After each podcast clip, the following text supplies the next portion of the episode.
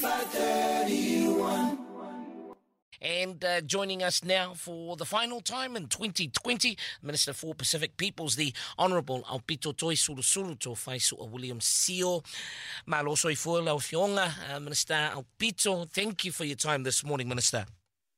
Uh, Brian and to all your listeners. Is this the last time for you and I? Uh, oh, please, uh, uh, we need to go. Uh, can we focus on this first and, and, worry about next year, next year? But yes, Minister, for the, for this year, okay. But always a blessing, and uh, as always, you know, thank you so much for taking time out of your busy schedule to join us this morning, Minister. Let's uh, you know look back at the year in review of 2020, the year of COVID 19. Some of the highlights for you. Oh, I think. Um how resilient our populations are, the use of our languages, and how that became quite valuable in keeping everybody safe. Uh, the strong leadership coming through from our young people who are articulate, who are educated. The Generation 6Bs that I refer to brown, beautiful, brainy, bilingual, bicultural, and bold.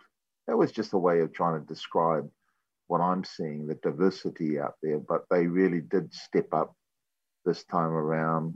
Uh, climate change, Black Lives Matter. And I think the Black Lives Matters was about them trying to identify with with things that were happening around them, but weren't quite sure how to articulate that. And suddenly they were finding their voice of things uh, locally about education, the uh, the discrimination and the racism they see around the systems that they're operating in. And in this generation, uh, they're not as tolerant as, as the, the mums and dads and grandparents, you know, because this is their country. Um, so I think those are the highlights. I mean, you know, this year we secured unprecedented money for Pacific. Um, and and I say unprecedented because it is true. We've never had huge amounts of money tagged Pacific before. But considering the significant inequities and the significant unmet needs, it's it's a you know it's a drop in the bucket. um, but I think overall, if I summed it up, it was just how resilient our communities were coming together, keeping everybody safe, following the instructions. Um, you know, there were people that didn't necessarily abide by everything, but they were the few, whilst the majority of us um, stayed our course, kept people safe, um, supported our elderly, supported families with um, single parent families, and I'm quite proud of that. Mm. Not to mention, of course, the most diverse uh, cabinet and uh, parliamentary history as well, which is, you know, oh. I'd say definitely a great highlight. Yeah. yeah, and that's yeah, and I um, I mean that was that was significant. I mean, even now, I'm still feeling quite proud uh, hearing um, their um, maiden speeches because they were all coming from different backgrounds, but there were very similarity stories about the challenges. But you also heard coming through those stories that that that aspect of uh, of bicultural, by behold, you know, all of the six Bs coming through all of that. Um, first time ever that we've had um, the number of MPs. We've got 11 MPs of Pacific Heritage, and 10 of those happen to be with the Labour Party. And I'm, I'm proud of that because it's something that I've always worked hard with in the Labour Party to just make sure that we're getting uh, the next crop coming through all the time. Um, and we had our ava ceremony, first time ever, with MPs. Not the first ava ceremony, but the first ava ceremony where we're welcoming myself, Carmel, and Poto and Chris feel like the the granddads and the grandmothers of Parliament welcoming the next generation of Pacific MPs. And and that's quite a significant thing.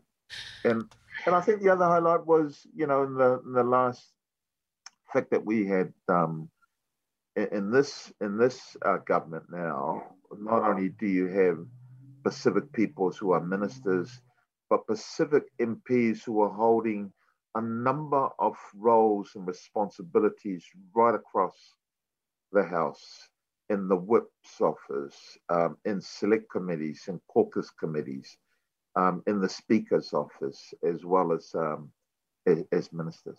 Mm. So um, I think it's something I'm certainly proud of, and I know as I get out and about, our communities are, are proud of because it reflects what we've all wanted to see for such a long, long time. Yes. And uh, if Greens MP uh, Te Anautu you know, doesn't make it as an MP, he can always uh, make it as a stand-up comedian uh, listening to listening to his maiden speech. Oh my gosh, had me in fits of laughter.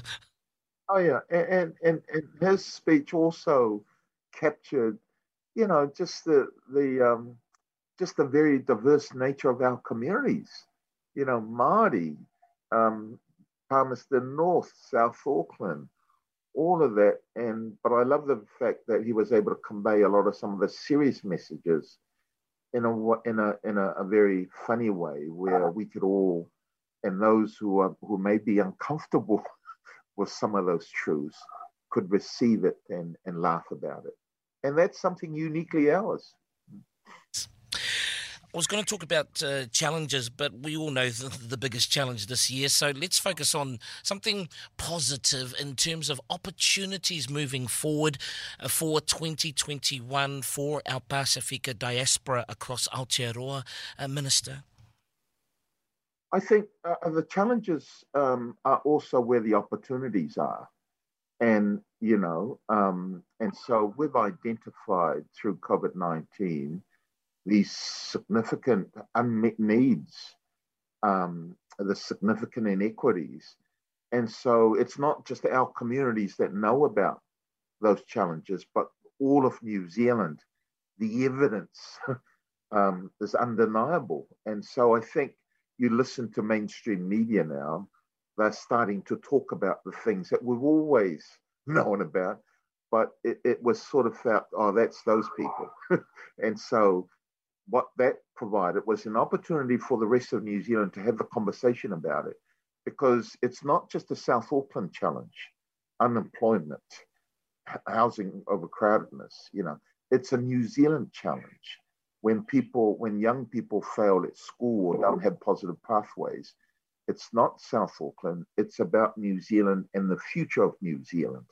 So I think that's that's really where things are at at the moment.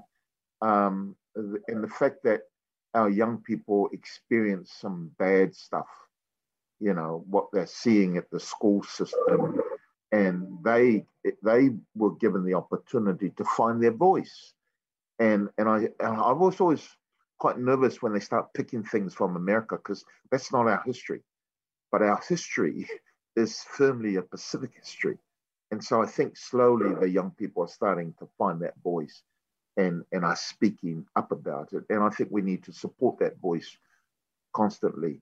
Um, the opportunities are that we we were able to um, get the churches, our providers, to really step up. If it weren't for our providers acting quickly and making the necessary sacrifices and responding immediately to the second resurgence, um, and gave time for the system to catch up with it, you know, I, I thought we need to highlight that. And, and so going forward, our providers, our church leaders stepped up, our community leaders stepped up, and we need them to continue um, that kind of good, strong um, leadership going forward because we need, we've got challenges with the economic recovery. Um, the past pattern have always been that Pacific peoples get hit the first and hardest, and, and are always the slowest to re- recover. I don't want us to repeat that pattern here. And I think there's sufficient voice out there, sufficient leadership that I'm optimistic that we can recover quite quickly on that. Mm. Um, we've, you know, after a year of going through lockdowns, we've survived. um, sadly, you know, we did lose 25 people along the way. But compared with the rest of the world, I think we need to be grateful and count our blessings. And but next year we've got to make sure that we secure a safe vaccine, and then we've got to distribute it to the frontline uh, vulnerable and the rest of the population. and I think the challenge will be that we need everybody to take that vaccine. Um, you know, and we need to knock on the head any anti-vaxxers that come a, come along. Um, the other challenge is we are purchasing vaccine for the Pacific nation, and our priority as a as a Polynesian nation is the Polynesian Health Corridor. But we will work with Australia to make sure Fiji, Melanesian, all of those countries have access to it. I know America has already distributing um, vaccine to American Samoa and some of their territories. Um, France will obviously take care of their territories. But that also means that we've got to support the Pacific, making sure that it gets distributed. Because until that vaccine is fully distributed and everybody's participating in that, um, I think it'll be really, really hard to travel and move in, within borders. Um, but kudos also to our, our, communities because I think um, the fact that we've learnt to be resilient and we've learnt to accommodate um, with COVID 19, you know, like we experienced um, one my grand my kids grandpa grandpa grandma sorry uh, passed away and and she was buried in Samoa yesterday and so, you know, as much as we wanted to be with her, we couldn't do that. Um, and I think our families are learning that sometimes you can't be there in person, and technology has proven come to the fore and how valuable technology is.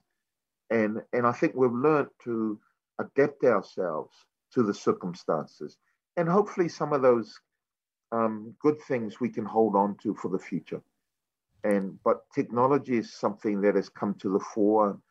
Zooming, a lot of our work now has been on Zoom, particularly with the uh, the leaders of the Pacific Island nations around the country, and and so I think there lies an opportunity for us. I keep saying that we should really own the digital economy, but I believe that, and that's something that we need to encourage and support our young people into. Final message uh, for our uh, Pacific community this morning, please, Minister. I've always I've been saying um, to our Samoan community, e kau ke se lava male loko ke kele, se e ke kele ka mauru se. And what that means is we we need to be confident um, and are confident in our movements, but we've also got to be alert. Um, se is uh, is a young man that spent all of his life staying on land because his half brother um, was a jealous half brother who stayed on sea and was always looking to kill him. And so that story is about yep, we should move about with freedom and with confidence, but we also need to be alert. And that means that we've got to be aware if you're sick, stay home, uh, wash our hands regularly, uh, stay within the confines of our bubbles, be kind and compassionate to the frontline workers because they're putting themselves at risk so that we can enjoy Christmas. Um, and don't hug people that you shouldn't be hugging. hug your own partner. hug your own boyfriend or girlfriend. okay well, that's a memorable one to finish off our, our time this year. But uh, with that, uh, a very big thank you, uh, the Minister for Pacific Peoples, the Honourable Aupito Toi Solusulu to Faisal William Sio. Uh, thank you for your time over the year and uh, look forward to your company next year, uh, Minister. A very Merry Christmas to you, Jean, and the kids, and God bless Iamanuia. Thank you. Merry Christmas to you, Ma'a, and um, and to all your team at PMN. Thank you for all the work. Merry Christmas, all your listeners. Have a very safe new year. See you next year. That's right for.